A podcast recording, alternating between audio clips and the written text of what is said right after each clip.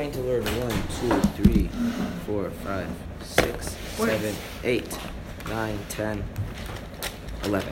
Is it on the next page? Nope. Ah. We're gonna learn eleven words in English. Oh, this is words.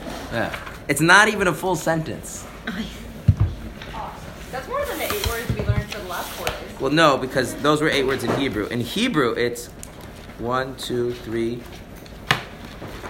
We can debate. We're gonna call this four, five, six. It's six words in Hebrew. Which word was the debate? Arizal. How many words do you want to count Arizal? I counted as one. Again. So then it's Gam, Lefi, Kabbalas, Harizal, Yitziva, Milsa. Six. We learned six words. In Hebrew, Oh, that's it. Nothing. Never mind. It had something on it. Okay. didn't On it. You don't want to know. All right. So This is some big fun. we need to.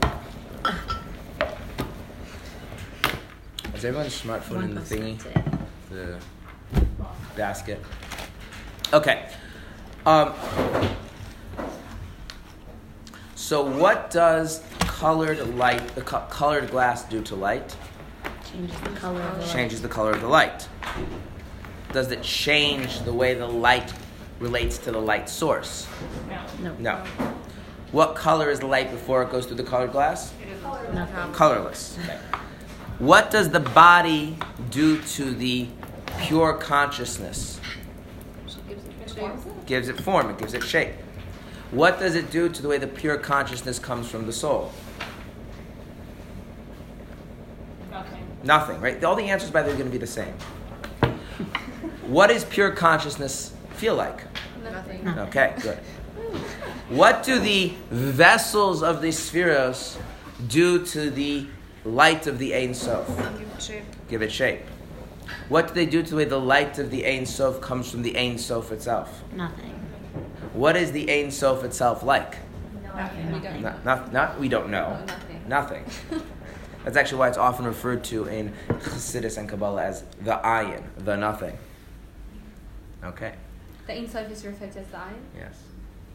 The Is that nothing. not With an a little aleph. Rude? It is, and there's Hasidic discourses that ask that, like, Ein like that's really rude. rude. Why are you calling the Ein Sof nothing? Like, shouldn't it be the other way around? Like, you're the nothing. God's the real thing. There's questions asked. They're answered. But not for right now. Ayin is one, aleph, ayin is two. But like it's somehow legitimate to say like, oh God, that's nothing. Yeah. Well, it's asked and, and answered, and b- b- because it, yeah. Well, it, it's it's legitimate, but it's legitimate once you contextualize it sufficiently. Okay. All right. So yesterday, someone pointed out that in that whole analogy, clearly the sunlight has the potential, even though it's colorless, it has the potential to be colored, right? And consciousness, even though it isn't like any particular experiences, has the ability to be turned into a particular kind of experience, right? And so it would follow that the Ein Sof, even though the Ein Sof isn't any defined thing, it has the potential to be formed into something, right? By the same analogy. Okay. Yeah? So what we what we said was like this that the Kabbalists say that Hashem is Ein Sof. Ein Sof means no end, meaning he has no, no muhus, he has no defined thing that makes him what he is. And nonetheless, we can still speak about the godly soul being a continuation, being a propagation of the, the essence of God, like the child is a propagation of the essence of the Father, because according to Kabbalah, when the light of the Ein Sof goes into the vessel of, of Chachma, the light of the Ein Sof becomes essenceized, if you will. It becomes, it's given a muhus, it's given an essence. It takes on the, this kind of being something. Now, the something that it is is a something beyond our ability to fully understand, like the Rambam says, but it still defines something. And if that defines something, that is also what defines the godly soul. Okay. So far, so good? Quick review? Okay. Now let's read inside. We are after Rabbi Moshe Cordovero, where it says also.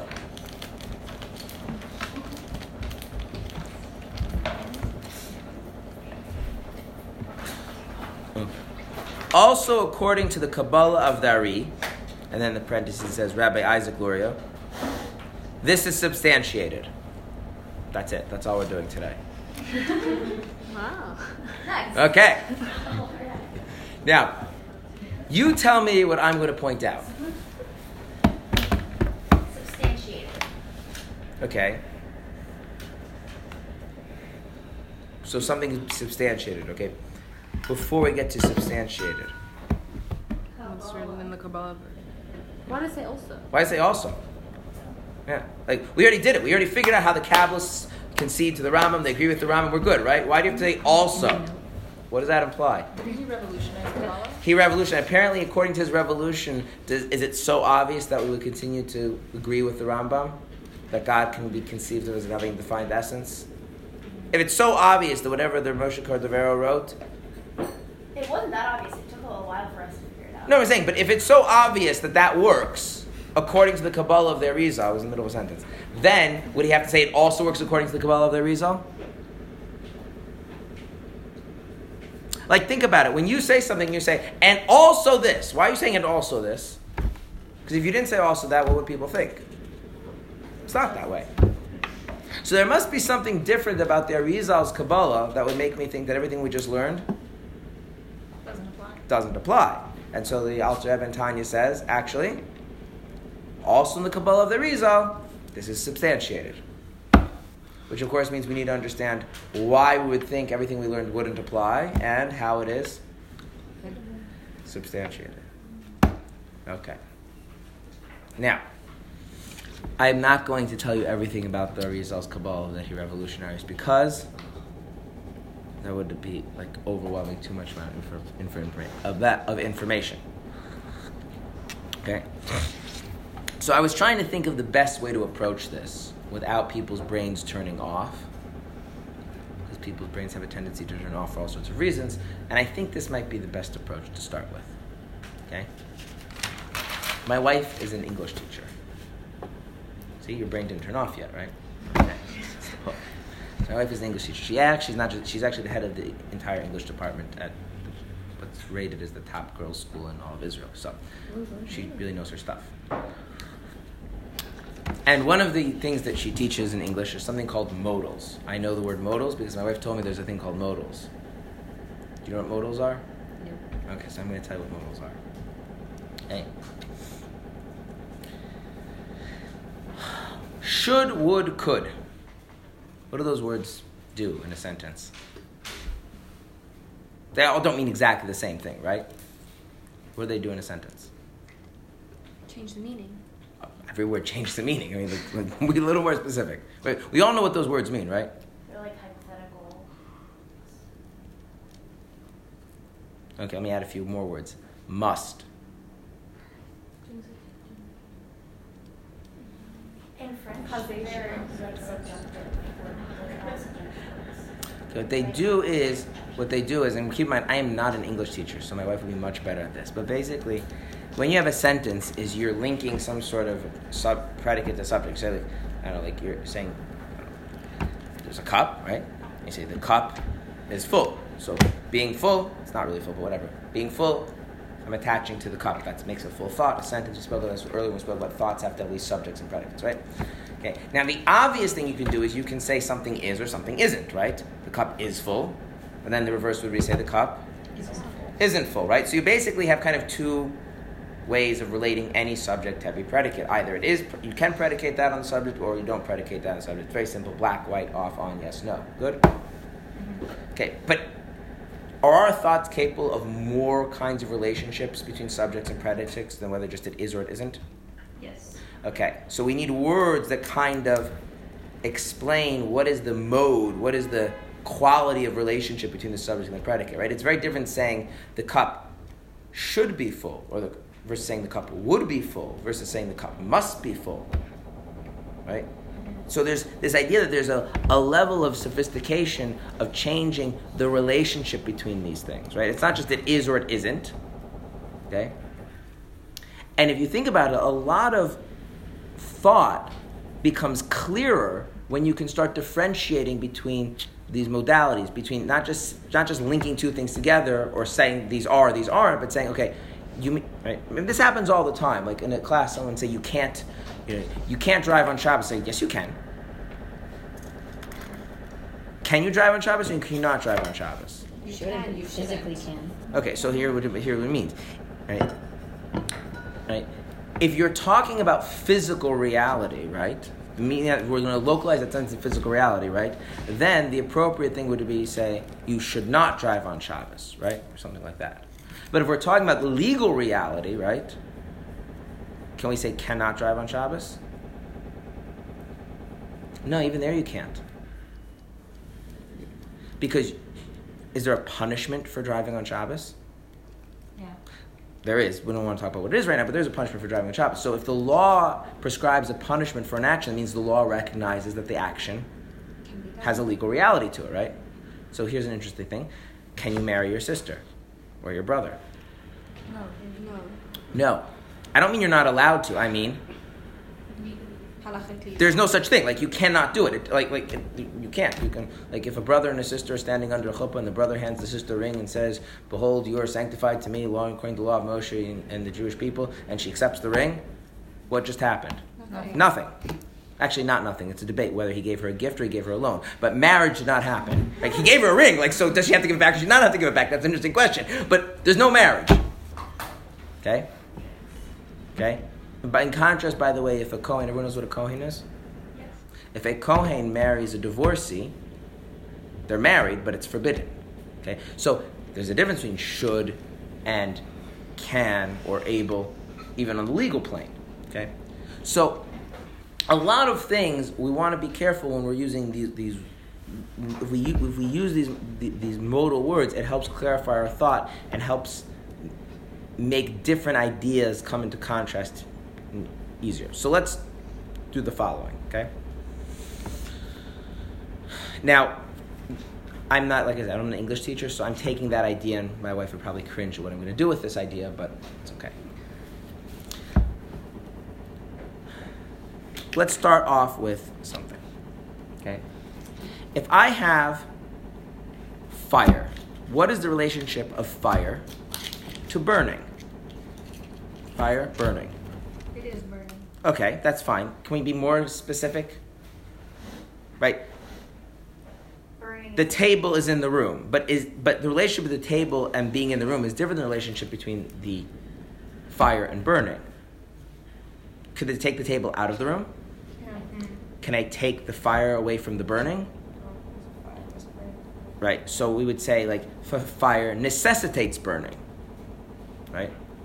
Right. There's some kind of necessary relationship. If you have fire, you must also have burning. But that you know, if you have a table, it doesn't necessarily have to be in the room, right? So it's essentially versus like it happens to be right now. right, right. So we have to have two different modes of relating. Not all is's are the same, right? Like two plus two is four means something different than than this. There's water in this cup. Right? There's no is in that sense, but yeah. There is. There is what, yeah, there is what. It means the same thing because we take the water out of the cup. You can't, at least in normal math, do anything to make two plus two not equal four, right? So we have this concept of necessary relationships. Good? Okay. Then we have ones where things that are possible, like there could be water in the cup, there could easily not be water in the cup. The table could be in the room, it could not be in the room, right? Yeah. By the way, when you have possible things, you also need to differentiate between whether the possible thing is actually the case or not actually the case, right? So we need another thing like potential versus actual. Right? So for instance, if I were to say every human being can speak, is that a true or false statement? Yes. Well, I think it all depends what I mean by can, right? If what I mean by can is that every human being necessarily has the ability to speak, but that ability is not necessarily actualized because of any sorts of things from age to things preventing the brain from revealing it, blah, blah, blah, well, then the sentence might be true. But, but if I mean that every human being has um, the actual concrete ability to at will open their mouth and utter words, that's clearly not the case. Little kids, people who are mute, people who are in comas, etc., etc., etc. So you have to get into things. There's potential, there's actual, there's necessary, there's possible. Right? Is is you know is can. These are very vague, and a lot of times we miscommunicate because of that. Good. Okay. Then we have things that are, you know, the impossible. They can't be. Okay? So, what would be an example of something that is, you know, not just it isn't, but it, it could not be? This is actually harder than you'd think. Let's give me an example of something that could not be. I can't fly. What? I can't fly. Can't fly. What? Can't Like run Let's make it more specific. So then we you can't fly by flapping your arms, and that is regardless of how big of a wing you build for yourself. Like even if you built artificial wings, you still couldn't fly by flapping your wings. If you're okay. now, if you're curious, like how is that the case? You can like study. You can study some things about about about physics and math and and, and, and human and human the human body, and you come to the conclusion that it is actually physically impossible for a human being to exert enough force, regardless of what size wings they're using, to actually fly if they're doing this. You also can't fly by blinking your eyelashes or like licking your lips or like. That's true. a lot of other That's true. But I wanted to use an example that was that was that had a little bit of depth. You once you understand what's going on, you realize this is impossible. Right? That's why people are very knowledgeable in a particular field often find movies in their field hard to watch because stuff that seems perfectly plausible to everyone else seems utterly impossible to them because like no you can't do that Okay. Now there's another kind of relationship called preclude what does preclude mean Doesn't oh no it doesn't just mean doesn't include discount. It means it makes it impossible. it means it makes something impossible Like me being in this room precludes me from being in my home in New York. at the same time Yeah. Yeah, right. In other words, there are things that are impossible, um, right? Like you flying, right? But you say, okay, what is it about A that makes B impossible? You're saying there's something about A that precludes B. You see what I'm saying? That's actually a, a, a emerging thing to figure out, right? If I were to, if I were to, if I were to say like this, okay, could you get fire? Could you get fire? Could you put a fire inside water? Yeah. And most people say, well, you like you have a, like a burning fire, you're gonna take the burning fire and like stick it in a bathtub full of water, and it's gonna stay a burning fire. Is that gonna is that possible? So most people are pretty good. Okay, that's impossible. Now you can say, what is it about the water that precludes the fire's presence within it? That's a lot harder question to answer, right? There's something about the water that makes the fire unable to exist there. That's the idea of precluding. Which, by the way, that's like the extreme opposite of necessitating, right? The fire necessitates burning, but the water precludes fire, right? It precludes burning. You have to figure that, which means you really have to understand what water is. You really have to understand what burning is to figure out why that doesn't work.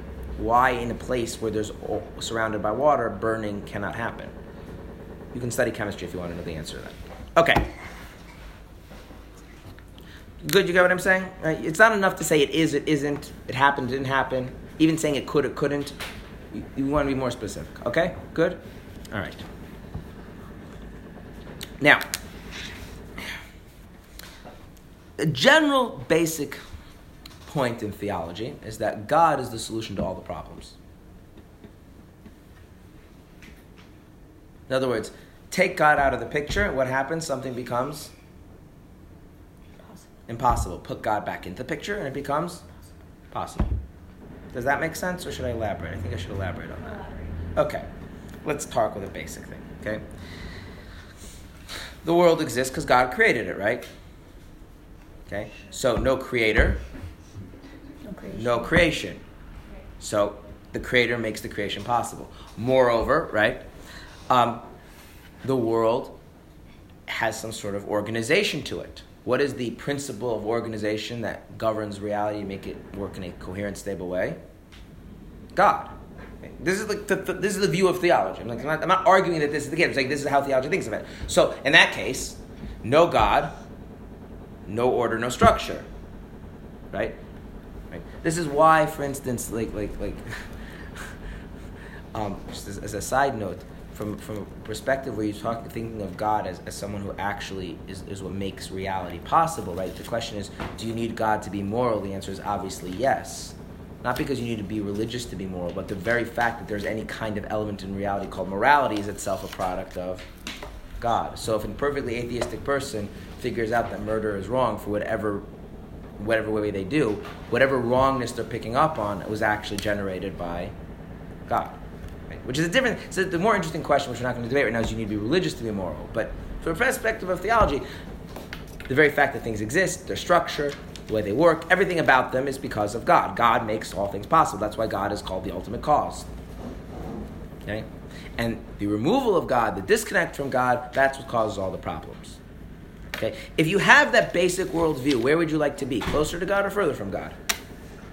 Closer to God. That makes sense? God is the cause of all that is. So taking God out of the picture, disconnecting from God, and creating barriers between you and God creates more and more things that become impossible, more restrictions. And closer to God. Okay. Yeah? Okay. So, we would say like this. If we would say that there's God and reality, I mean, very vague, but reality is reality, you know, things that exist, the way they work, blah, blah, blah. God and reality. Does God necessitate reality? Let's run through our, our different ways of describing this. Does God necessitate reality? Meaning, if there's a God, there must be a reality? No. That would take away God's like freedom of being and stuff. So no, we don't want to say that. What do you mean by that? I mean that if there's a God, there by definition has to be a reality. Like like if there's a fire, then there has to be burning. If there's a tree, there has to be um, Leaves. leaves. Well, actually, there doesn't have to be leaves, but there has to be there has oxygen, right? Is it true that if there is God, then there must be reality, or could there theoretically be a situation where there's just God and no reality? God doesn't create anything. That could be. Okay, so we don't want to say God necessitates reality. Okay. Is that saying the fire can exist without burning? The fire and burning are the, fire and burning necessitate each other. Now, I could say, right, you have things, right? For instance, know, it, the creation necessitates that there's a creator. But, the, but God doesn't necessitate that anything be created. God could not create. Okay. So it's not that it necessarily exists. Um, what about could? Does God, could there be, if there's God, could there be a world? Yeah. Okay. Um, if there's God, should there be a world? That's a more interesting question, right? Yeah. What? Isn't the whole isn't by you saying that something that there is a world that you already know that there could be and that there should be because it exists? Maybe. Wait, this is building. Up for now, I'm doing stuff that should seem really simple and easy, and you're wondering why I'm taking so long. But when I throw in what the Arizal says, then you'll understand why I took this long route to do this. So, so there could be a world. Now, according, should there be a world? Well, the basic theological answer would be yeah, because if, if, if, if there could be a world, but there shouldn't be a world, then he wouldn't make a world. And as you pointed out, he did make a world. So it's not just that there could be a world, but also, as far as God is concerned, there should be a world. Which is a question what about God makes it that there should be a world? That's interesting. There should be, but it's not necessary. Right? Like he, he could, he feels he should, but doesn't have to. Okay. That would be our basic notion of, of God's relationship with reality. Is that if there's God, there could be reality. It doesn't have to be reality. But from God's point of view, there really should be reality. And so then he makes reality, and that's good evidence because there's reality here, right? Yeah? Mm-hmm. Okay. The Arizal said that God precludes reality. I'm going to say that again. The Arizal said that God precludes reality. What does that do? That takes our basic notion of God, the most fundamental, basic notion of God, and what does it do? It turns it upside down.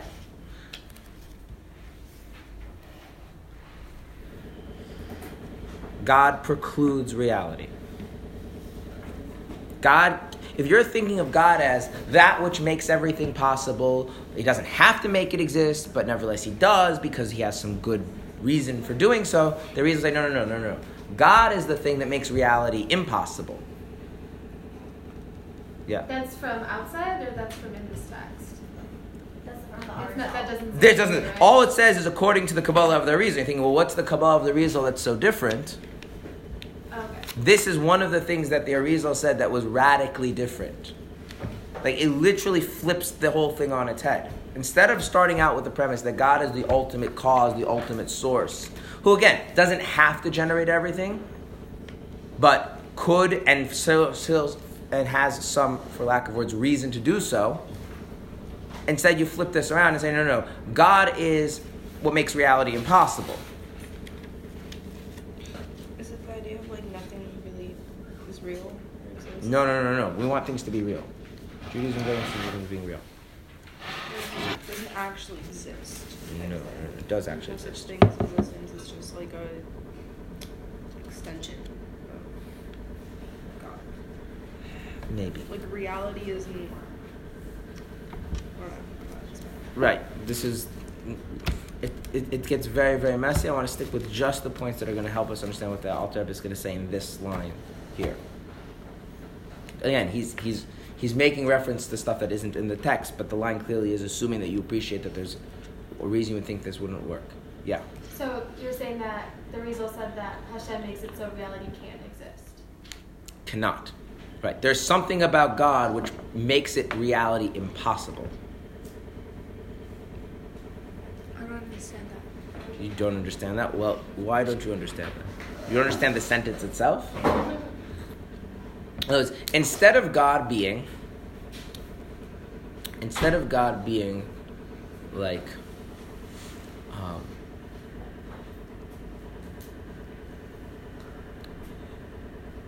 let's say,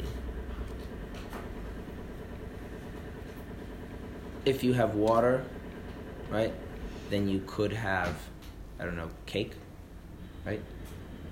So if God is like water and reality is like cake, it's not perfect analogy because the water like, doesn't itself make the cake and other things, but water makes having cake possible, or bread. Bread is a better thing because not all cakes have water.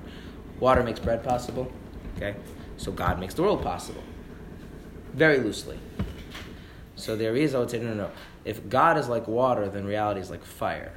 And where there's water, there cannot be fire.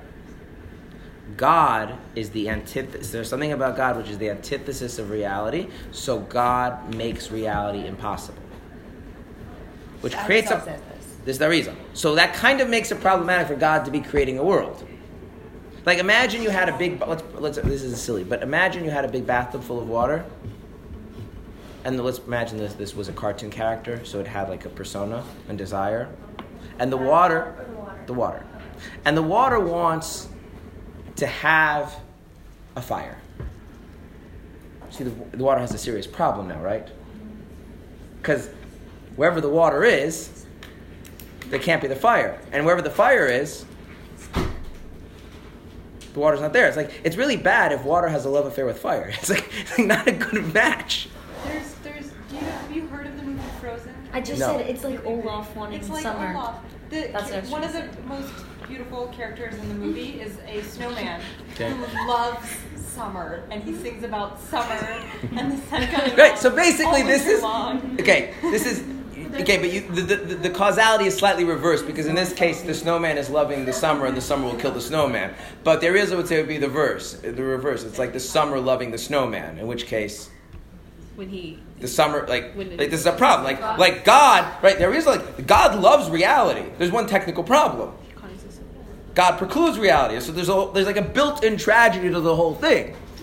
God loves reality, and at the same time, Wait, Where are we getting that God loves reality? I'll say Rizal.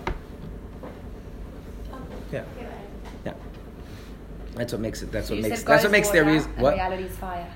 In Yeah. this analogy. Okay. Mm-hmm. And Well, why, why can't it be the other way around? Why can't- Why can't like, the same, Wait, it is works God is both water? ways? And reality is fire. what? Meaning where God is. Fire evaporates water. That's true. That's that's that's true. And the, the which one you use is it doesn't matter as long as you understand God is the thing that's precluding reality. It's not working the other way. Reality doesn't do anything. It's not like if there's reality there can't be God.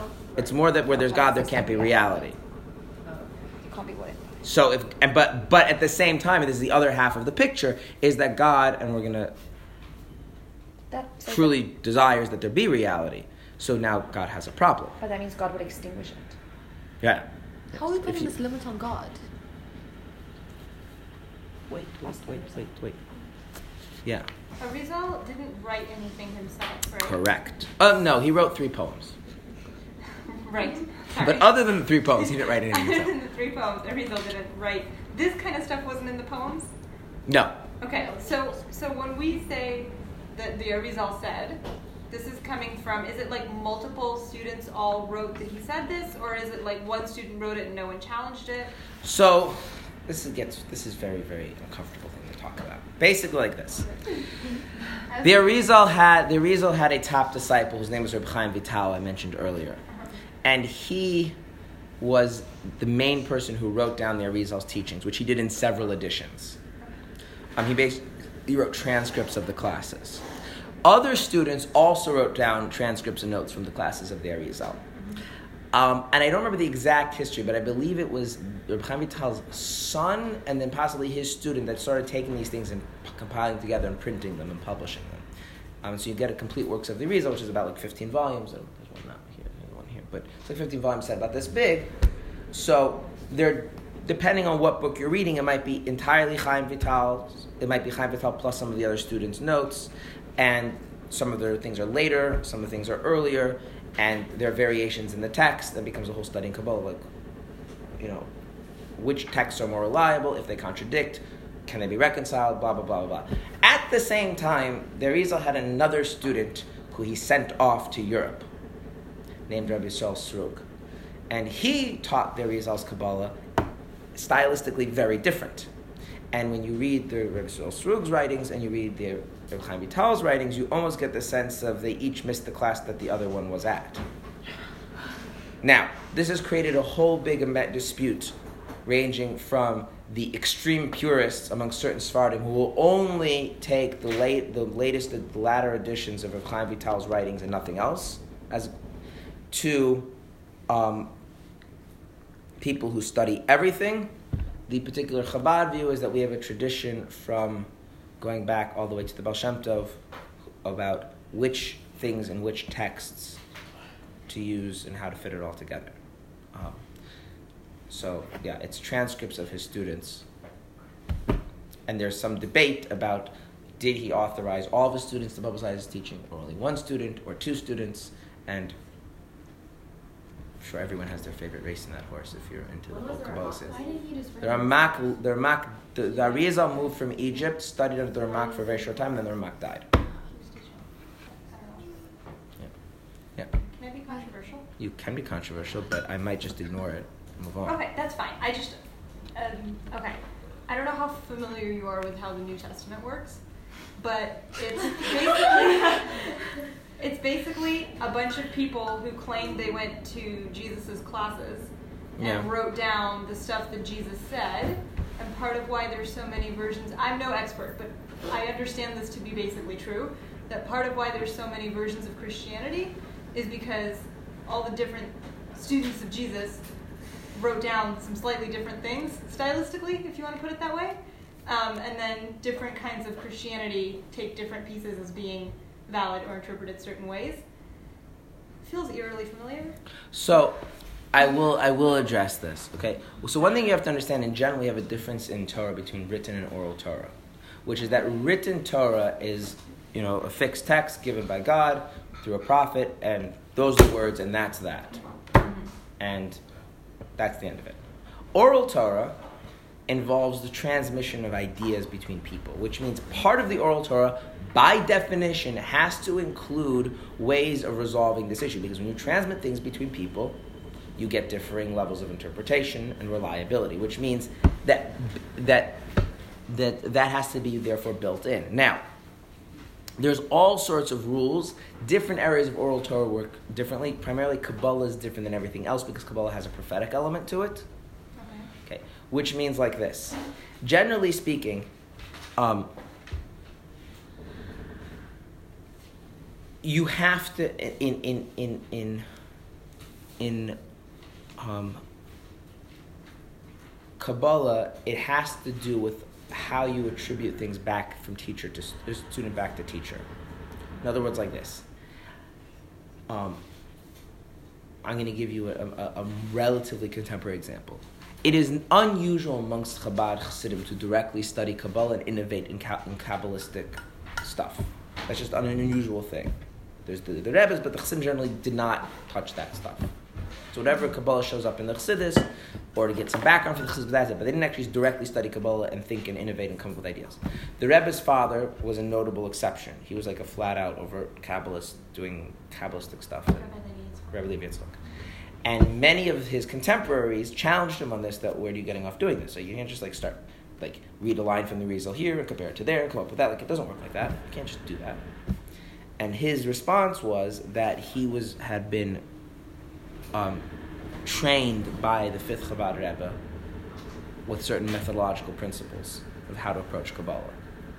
In other words, what he in other words what he's saying is, you're right. I'm not allowed to go do this, but I received an education of what I'm supposed to do when I'm studying Kabbalah that I received from the Rebbe Rashab, that he received from blah blah blah blah blah. That's you do it. So everybody, what makes everybody's basically what makes them all not branch off and like every all the different views can kind of agree to disagree is so long as everybody agrees that their chain is a legitimate chain. So in other words, even when even when one group of Kabbalists interpreting the Arizal disagree with another group of Kabbalists, they don't think that what they're saying is not legitimate if we can if we can see an authority if we can see a clear teacher student relationship all going back. The controversial the controversial stuff really comes in if one group starts to claim that there was a break in the chain. So you can't just like go to a text and start picking and choosing and coming up with your own theories. It doesn't work like that. If you're doing that, you have to be plausibly making a claim that your method of doing that is you received from somebody, received from somebody, received from somebody, all the way back to the Arizal. Mm-hmm. And even if people disagree with your conclusions, if you can show that that's the case, then we'll say, okay, we'll just agree to disagree. And then that's how Judaism oral Torah works, is that we, we agree to disagree about a lot of things. So one of the, you know, one of the kind of big debates that happens, and you know, in, in, in, the, in the world of Kabbalah is when people want to delegitimize what someone is saying. They don't delegitimize the argument; they delegitimize their tradi- their line of tradition, and say, "Ah, you just you just picked up the books in the library. You don't have it. You didn't learn from somebody. Learn from someone. All the way back." Okay. Um, when it comes to halacha, we have a similar kind of thing. It's not exactly the same, but there is a method to how we deal with halachic information. And if you are following uh, the method as you've received it, as you received it, as you received it, then well, we can agree. So that's why Sephardim and Ashkenazim can both agree that they're both Orthodox, even though they do different things. Mm-hmm. So it's all about methodology and not about the particular information. Okay. Um, more than that, I don't want to say, but that's. Did the European rabbi, who was not Chaim Vital, he, he said that He's, what Rabbi Chaim Vital wrote was also true, even though they seem to totally disagree? He didn't directly address it. Okay. But I, no, I didn't say they disagree. I said it seems that there's like missing. So you actually, it's really interesting. It was one of the things you do in Chabad is Chabad. It's like, it's like it, it, it's almost like if you take a step back, you can, you know, the missing thing over here is filled in from over here, and the missing thing over here is filled in from over here. And so a lot of things. It's actually one of the funny things that people who learn Chabad Chassidus have this whole sense of how all the spiritual worlds work, and they're often shocked when they start opening up like the original sources that that's not all there because what they don't realize is they're getting a thing that's put together from two different puzzles. Says there's there's stuff over here that isn't over here, stuff isn't here, and when you put them together, it actually forms a complete picture. But they don't contradict one another. Nuances here and nuances there, mm-hmm. but they much more complement each other contradictions are always in the margins. There, are much more a lot of things that complement. It's not. There's look. There's. There, there, I'm not going to say that there's no controversy. There's no this, but it's really things around the margins. And like I said, there's all about methodology. Like all the stuff that we're talking about. All I'm talking about is all basics. Like this is all. God precludes reality. This is basic. Like again, the exact way it's phrased is slightly different in this version than in that version than in that version. We're talking about you know in one place it says that God moved to the side. In the other place, it says God made a circle, like whatever. It's like there's small variations, but the, the you can you can literally line up the text and see it's, it's tiny variations and things. Um, but in all cases, God precludes reality. Yeah. No matter how you study it yourself. Yeah. yeah. There's no. That's yeah. Thanks. Okay. Fine. So God precludes reality, and God for to make it romantic, God is in love with reality, we have a tragedy, right? Mm-hmm. Okay. So the Arizal says, well, what do you do if you really love someone and you can't have them? Make a movie. You make a movie, but what do you do? Separate yourself from them. I guess you have to, you know, right? Do you do you do you rush to your beloved and completely destroy them, or do Or you, you or, cheat yourself. or one second, or do you move back and let them live? In other words, if if being if God being with the world is going to preclude the world's existence, and God wants there to be a world, so is He going to give in to His desire and sacrifice Himself, or is He going to insist on being Himself and suppress His desire? This is the big first question that God faces. Do you only sacrifice yourself or also the other person? Well, do you sacrifice being with them. So you sacrifice yourself in order that they can they can be, or do you rush to be with them and then annihilate them in the process and then don't get what you love? It's kind of like a, it's similar to the issue that parents face when their children are teenagers, which is you can continue to treat them like they're five, and then destroy your relationship with them, or you can suppress the fact that you really care about them and can't sleep at night and just let them go off making stupid decisions and hope that they eventually grow up and come back. It's obviously not the same, but there's a similarity. Yeah. I can understand. The whole reason of our existence is to bring God into this world, right? And like how the We didn't get there. We didn't get there. You can't jump all the way there. No, I should understand how God is in, like the Shekhinah. How is, how is Shekhinah in this world? But, you're jumping like 20,000 steps ahead. We're dealing with something very basic. Like, why complicate it? It's a basic idea. I don't understand the basic idea. So God can't, can God be in this world? At, at the start of this, so it's a start. Let, let's, yeah, and it's like, we're just setting the basic pieces of the puzzle. The, whatever the kind of being he is precludes reality from existing. And at the same time, he really loves reality. So much so he even wants to be in reality, but okay. Preclude reality because of the idea of Ein Sof, like that he can't have any essence, and like reality is just things with essence. Okay, so I, that's what I want to get to next. Is like, what exactly is the problem? Why can't God?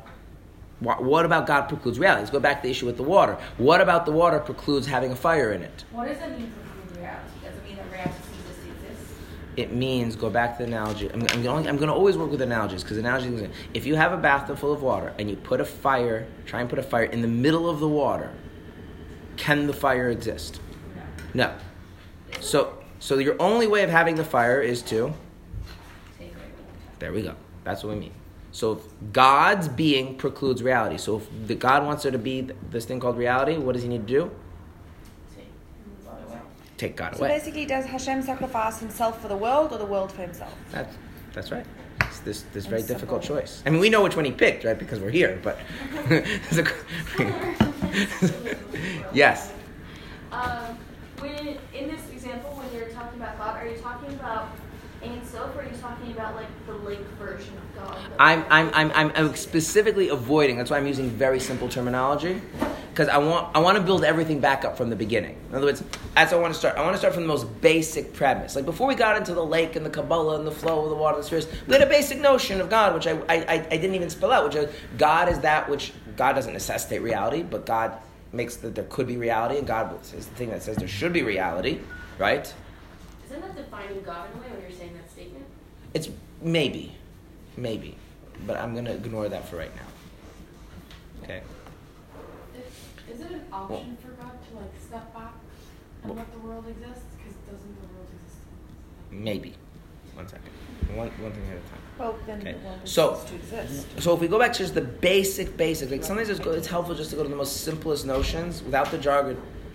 Before we start anything, the most intuitive notion of God is God is that which makes the world could exist, and God is also the one who says the world should exist.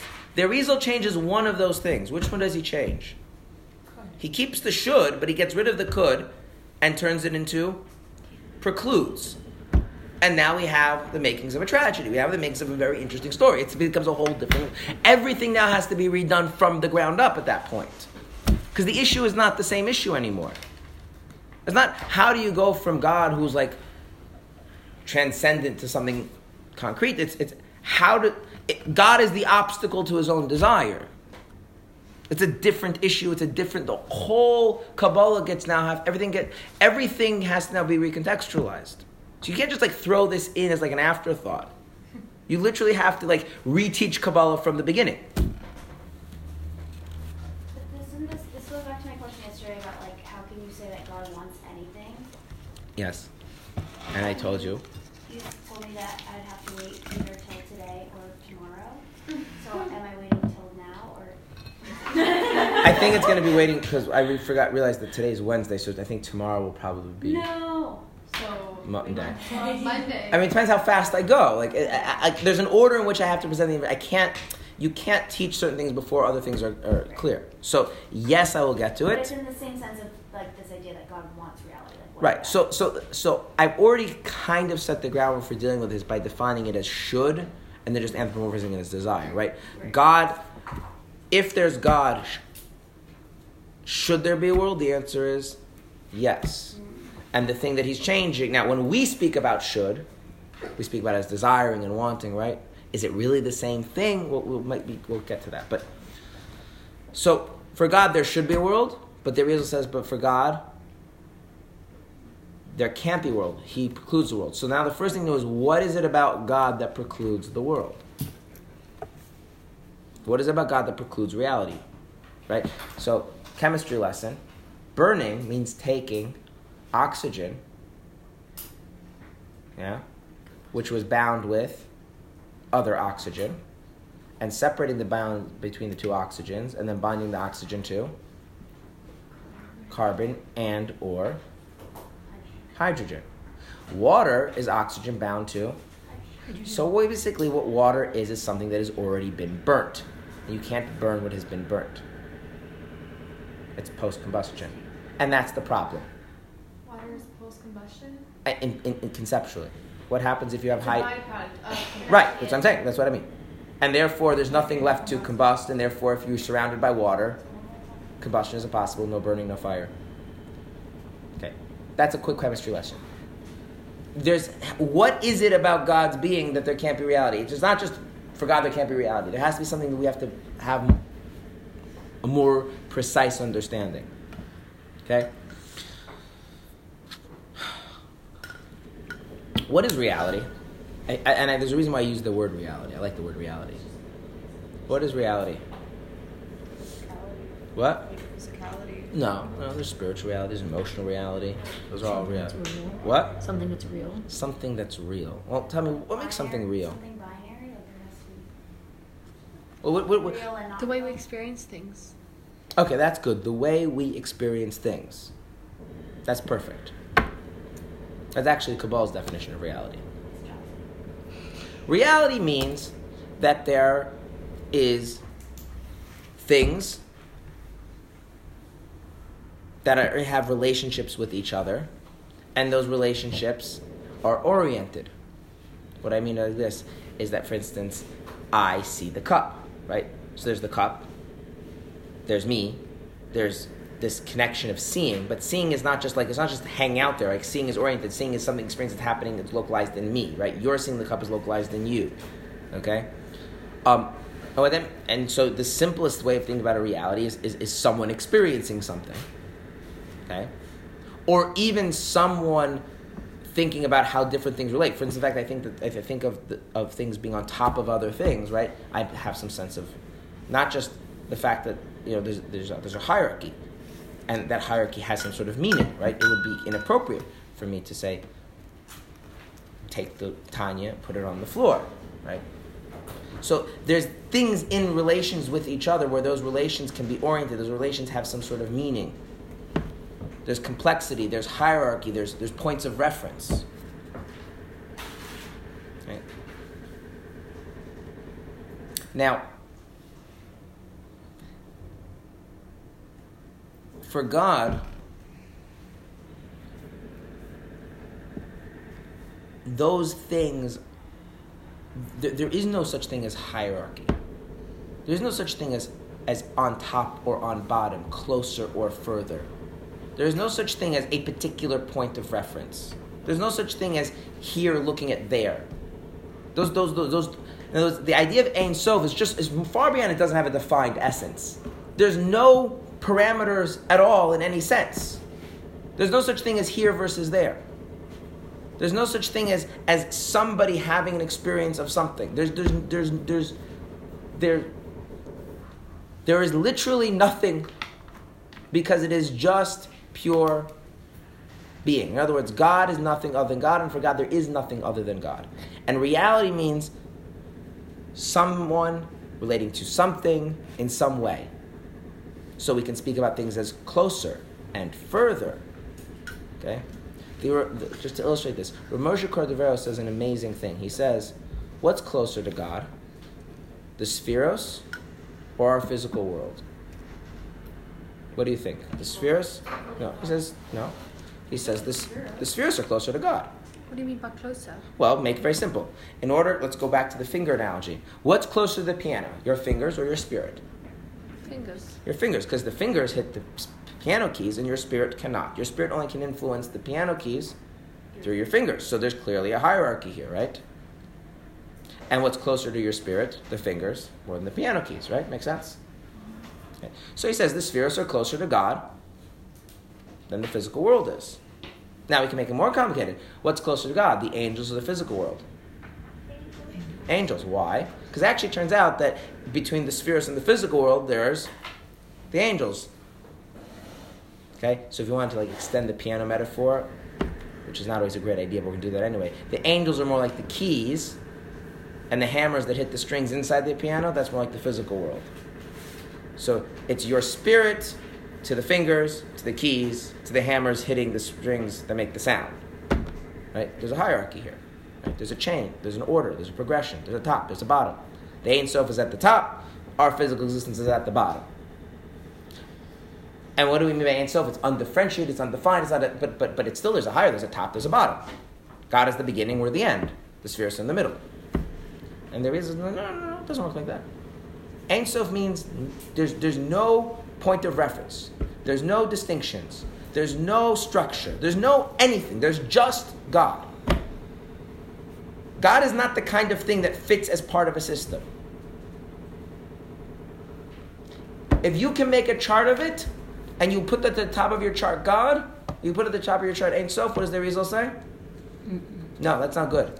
If it fits into a framework, it can't be God. Even if it's the unknowable top of a chart, of a causal chain. It's the unknowable um, groundwater that the spring cup doesn't matter. If it's God, then it's just God. And reality means different things in relationship to with, with each other. There's internal reality, like we have our inner complex psychology. There's a social reality, there's a physical reality. But all these things, there's there's there's different beings interacting in different ways, and there's a there's a top to it, and there's a bottom to it. There's there's causality, there's before, there's after. Right? Remember way back when I spoke about causality being a fundamental thing of how our minds work. Yeah, it doesn't have a cause. We can't For, for what? Something doesn't have a cause, like we can't Right. it. Okay, so the Arizal says not just that God doesn't have a cause. See, most people think of God as not as, as having half causality. He doesn't have a cause, but he can still be the cause of other things. The Arizal, no, no, no. Cause, God and causality don't work. If there's causality, there's no God. If there's God, there's no causality. what do you mean you have a reality where there's no differentiation, there's no distinctions, there's no relationship, there's no point of reference, there's no causality? That's really nothing. And so, like, that kind of being cannot allow, for lack of words, what we reality. And if there's reality, then that kind of being is, is no longer part of the picture. Yeah. Are the four spiritual worlds from the Arizal, or is that? Pre-Arizal. Pre-Arizal. Well, that's why I use the. That's why I don't say the physical. All of it. The, all the four worlds. All of it. They're in a hierarchy. It's like there's like can't have that either. Yeah. But if we're putting Hashem in a, like an idea where we're saying he's closer to the angels, he's closer to his first, are we not putting him in a chart? That's what the Arizal had a problem with. he has a problem with saying He's that saying- Hashem's closer to Spheres than he Yeah. is. Do we have a marker for a second? Which color? Do purple, it's fun. Whichever one is, is going to show up well. Okay. So.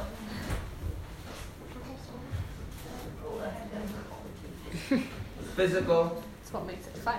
It works. Um,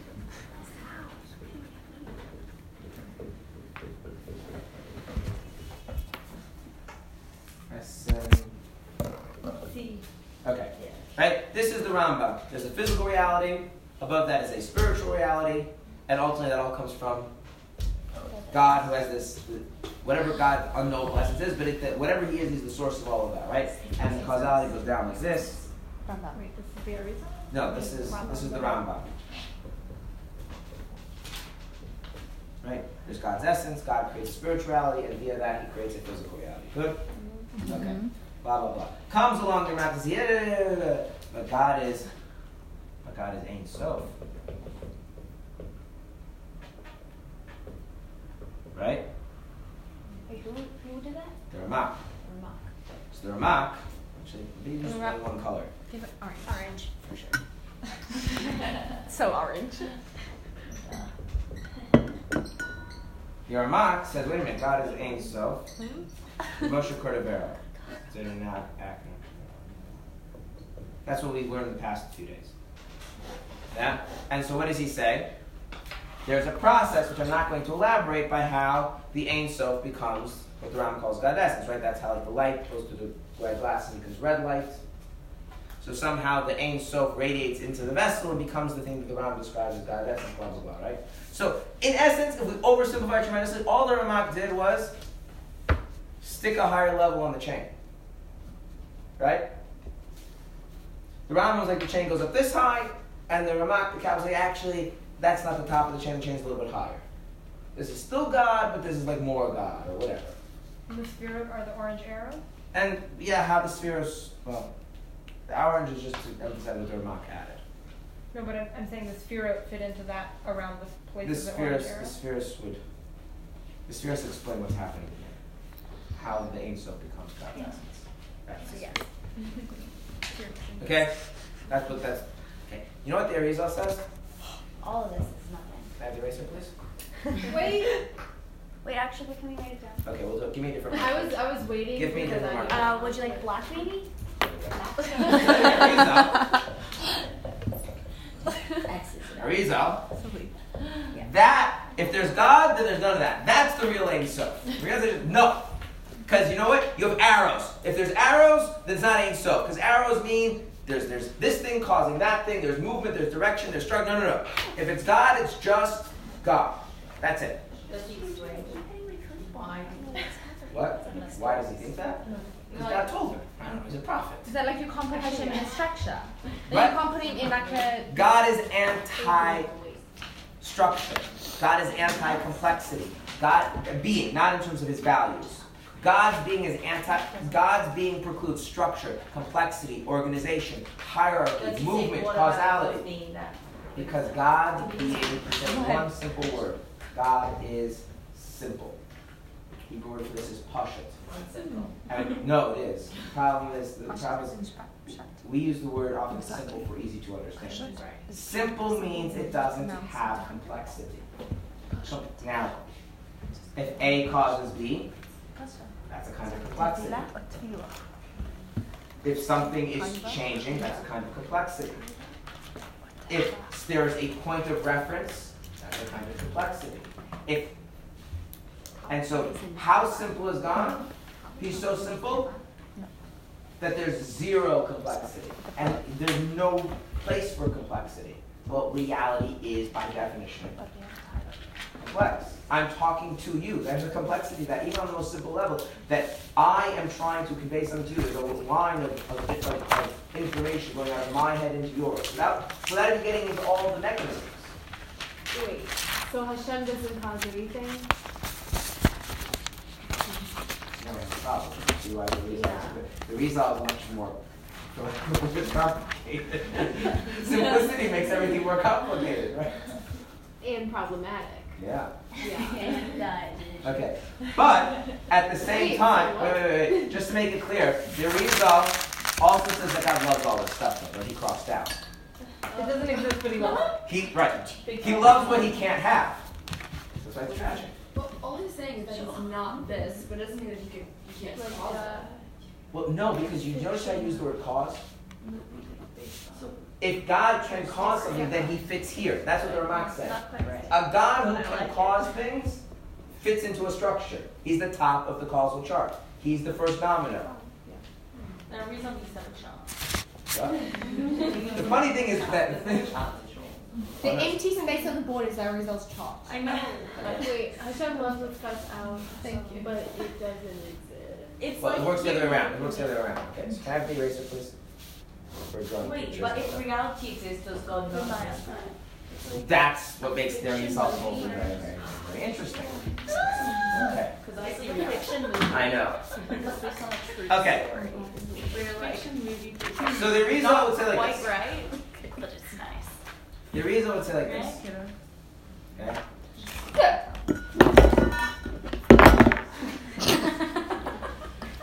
That's what happens. Maybe different color. You have a better black and white. No. No. Swing Not unless you want to use the Sharpie. If you Okay. I'm gonna use purple, but don't be confused. We also blue went up too.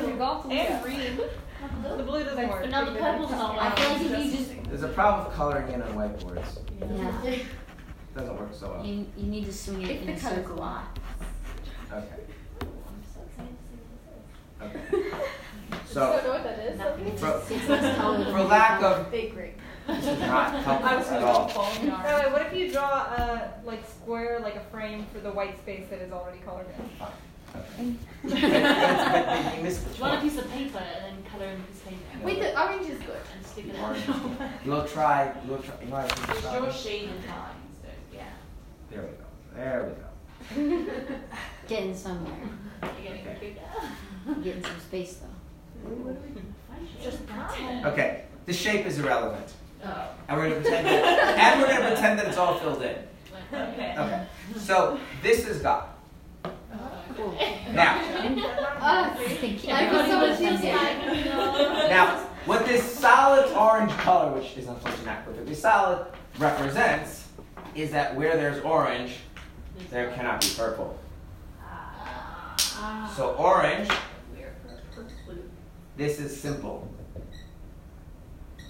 which is God. And purple is complex. Any kind of complexity, which includes causality, right? So even God causing the world to exist is already a kind of complexity, So we're saying it's reality? which is what reality is. Cool. Reality. That's good. Okay. So you see the problem. If where there's orange, there cannot be purple. Yeah. Okay. Good. The problem is the orange loves the purple. Oh. But where is the purple? There is no perfect. There. Because there's But all there orange. is. So how can you love something I- I that, realize- doesn't I- exist? You can't. So then you can't say Hashem loves I reality. know. This is why the Arizal doesn't fit into a pamphlet, but it's more complicated. So everything you keep asking me and I don't explain is not because they're bad questions, but because I want to focus purely on the main point. But there's a reason why there's a lot, a lot, a lot of stuff to talk about. We're not no, gonna- doesn't make sense. It's incomplete. It's important to differentiate between incomplete and It's a dichotomy. That's correct. In fact, people who like to use this word, I believe it's overused, they use the word paradox. But it's not oh, real.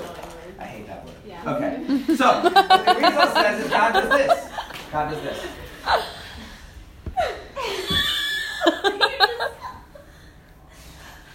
Now, He's making space in himself for reality. Well, no, no, he's making space in himself. No, but he's destroying He got rid of himself. And by getting rid of himself, now he can put No, let's see. Yeah, don't even. some reality there. Just let it happen. Just let it happen. Because if God can create reality, then couldn't God destroy Himself. himself? I know, but. This, this is, the, this is, this is the, this is what the Arizal says. This is what the Arizal says. Okay? Now the question is, what does this all mean? Yes. How did the reality come God's a into black hole. And we are. So I will now give you a free translation of the Arizal. Free translation means I'm not going to be careful to make sure I get every word exactly right, but this is roughly what it sounds like in translation. Right now I've just been explaining like the, the, the, the, the gist of what he's saying, but now if you want to know what he actually says, and again there's slight variations, different texts say slightly differently, but he said this. when it arose in his will to create reality, this simple light filled everything, and there was no space for reality. So God moved himself aside and made space for reality. Wait, but even the idea that God moved aside, like even this orange picture, there's like That's right. there's like borders. That's right. And that's where Chabad came along and said, clearly, there's a backstory. This cannot be the starting point, right? Like, if he's moving himself aside, then in what sense is he like like it's clearly like like it can't be just that that's the beginning point.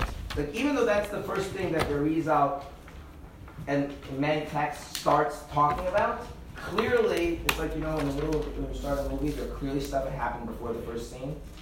If you think about this, you're clearly like, wait a minute, this can't be the beginning. This is like you're you're starting somewhere along. There's more to this. Okay? And the next class, I want you to there's more to this. But the first thing I understand is the fact that, that he is saying that God is simple, he precludes reality, so God has to go away for it to have the reality which he so desperately loves, you know, making it more romantic. That itself means that there's more going on here. Okay? And so, and, and, and when you understand all of that, you will eventually come back to the point that even according to Arizal, the simple being of God is also found in the defined essence that of our, souls. Without, there, that- what the author wants to get to is that even according to Arizal, where God and the world have this like tension with each other, nonetheless, where can God be found? Specifically, where? In your soul. That the God is in this this chokhmah, this essence, and that essence is also the essence of your being. How is that possible? We're going to have to explain a little bit. But there's a backstory here. There clearly is a backstory to this. That's what I'm going to get into. What does it mean? There's a will. But this was before before the Arizal, everyone just understood God is something that says that there, God is the kind of thing that means there could be a world, and God is also the kind of thing that says that there should be a world. And so the problem is just it's just a flow downwards, just a hierarchy. God's at the top, reality's at the bottom, and that's that. And there's like, no. The simplicity of God's being is so absolute that it prevents, it precludes reality from existing. And God has to, in some sense, sacrifice the simplicity of his being in order to make space for the complexity of reality. What does that mean? How does that work? How does that help us? We will do next class. But that is a different idea. Why I don't get why Hashem precludes reality. Like why can't Well, what is reality? experience? Okay, an experience means that there's subject, object. That's how many things? Two things. It also means, right, that the subject and the object have some kind of orientation. What way is the subject experiencing the object? On a very simple level, like you're looking at something from the top from the bottom. Right, so that's already how many things? It's at least four because it's subject, object, and at least two degrees of freedom as to whether in what way the subject is related to the object. So, for instance, is it observing or is it not observing? And and there is a God is simple. There's no there's no there's just God the the rea- the being of God is the kind is, is the kind of being that there's just that. There isn't anything else. Is it that God's simple or that God is so complex that it comes off as simple? so simple. The problem is our minds are if, if our minds really don't like simplicity because our minds work to try to find our minds are about all finding about relationships. This is what our minds do. Right? We try to understand the relationships. What is the most basic relationship we're familiar with? Causality, correlation. Right? Those are the most basic relationships we have. Spatial relations, but, but our minds are geared towards making sense of relationships. But relationships are by definition complex. So your mind like literally does not have a spot in it for simplicity. True simplicity. When we say something is simple, I mean it's it's not that complex. Like, like the mere act of being aware is not simple. Yeah, I still don't get how God is simple. I don't get how God is simple either. You just have to understand what complexity is and say just it's the, the antithesis of that. You have to take his ah. word that God is simple. Well, that's why Kabbalah. Right. There's, there's literally no way your mind would ever come to the conclusion that God is, is absolutely simple because your mind's basic operating system is that every, is that God is, is that everything is in a relationship with everything else. And so when the human mind conceives of God, the first, most basic raw notion of God that even little children have is make a causal chart. What's at the top of the chart? The thing that causes the next thing, that's God. So, mm, okay. Yeah. I have an analogy, and I want you to tell me if it's like on the right track. So like, because white is like made out of like every color. So like you can have a fan that has every color on it, and when it spins really fast, it appears white. So by calling God simple, is it kind of a similar idea that it's saying that God has all of the like a massive That unknowable the, fan? The, the Ramak would like that analogy. Because the Ramak would say then you just slow down the fan and you'll get to see. Right? So you can devolve from the Ein Sof to something more concrete, right? That's like the analogy of the light. Right? The reason why the light works at all the wavelengths is the same principle. The Arizal would say it's more like it's more like dumbing down an idea enough that you can put it on a scale and measure like how much it weighs. That's ridiculous. Like you can't do it. It doesn't But there is a world where we must. I realize that. I'm not, because I, I can tell you all the information in an hour and a half, but I have to speak much faster, not answer any questions, and you want to do anything. I have to slow down. Yes, there's another installment. But is, so is there a point disagreeing or he's adding? Yes. He's, he's adding, he's adding, ironically, by making, by saying God is absolutely simple, adding a whole new orders of magnitude of complexity. What's your definition of simple? Simple is No cause, no causation. There's no way of speaking about anything in relation to anything else. There's no relations. So there's no multiple. There's no multiple, there's no anything, right? If there's no relation, so then Hashem has no relation to Anything plants, animals, people, humans. It's nished. Well, and I hate this word. Paradoxically, having a quote desire. Interesting.